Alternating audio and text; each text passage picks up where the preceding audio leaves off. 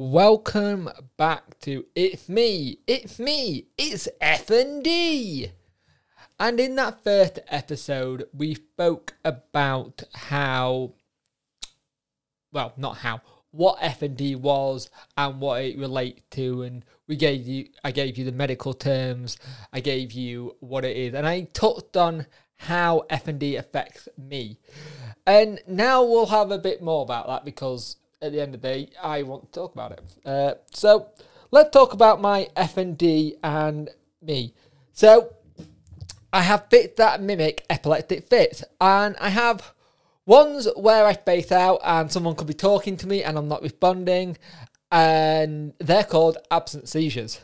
So on a good day, I can have 15 to 60 fits. On a bad day, it can go into hundreds. Now, I have just mentioned about absent seizures, but I do also have the seizures that mimic an epileptic fit.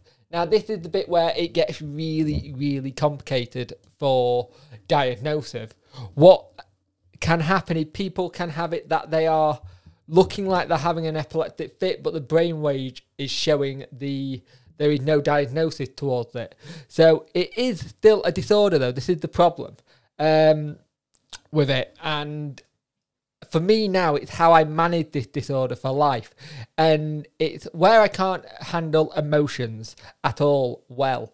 Uh, so I can have a, a, fit about money, I can have a fit about stress, I can have a fit about anger, I can have a fit about happiness, I can have a fit about sad, being sad, I can have a fit about be, being uh, like being loved or being in love, those kind of things. That is how it does. It's like my brain switches off when I have a fit. It's like I can't cope with this anymore. Bye, see ya, and that is basically what my brain does. And this can be a big issue for me. So I'll give you an example. If I get angry or have a confrontation with someone, I will have an argument, but then I will have a fit in the middle of it. And a lot of people will think, is he doing this for attention?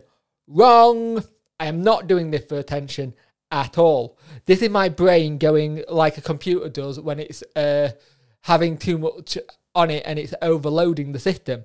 It like kind of go to blue screen, and crashes. So this is where you get like a Jake out of Jake the fish or Jake going out cold. So when I say Jake the fish, it's like having a fish on dry land and it trying to um, get back into the water, but then it's doing that kind of fitting stage, i.e., fish out of water. So this will happen as I as I say. Uh, say if I open a bill and say it's a big bill, my brain automatically sees the number. Stress comes on straight away. Bang! It's another fit. I'm out on the floor, and there's not a lot I can do about it until I wait to come come round from it, or someone brings me round from it, and that's the kind of thing.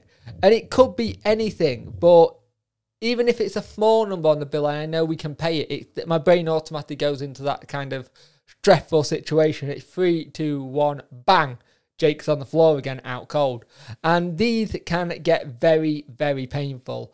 I've had uh, shoulders out of place, I've had knees out of place, I cracked my head open, I've caused so many injuries to myself, which is untrue. And it really, really hurts a lot. And the other thing is, after you have a fit, it is very much like being hit repeatedly. And th- but then the problem you have then is you have situations where you got lasting injury from said fits. So these fits can last anywhere from one to five minutes, or an extreme level, hours, and on one occasion, days. Um, where I have to be put in bed, and the best way to describe it is like a bad case of the flu and just think the worst flu ever. You can't get out of bed. You're all groggy. Your head's all woolly, and it's very hard to come round from it and from that feeling.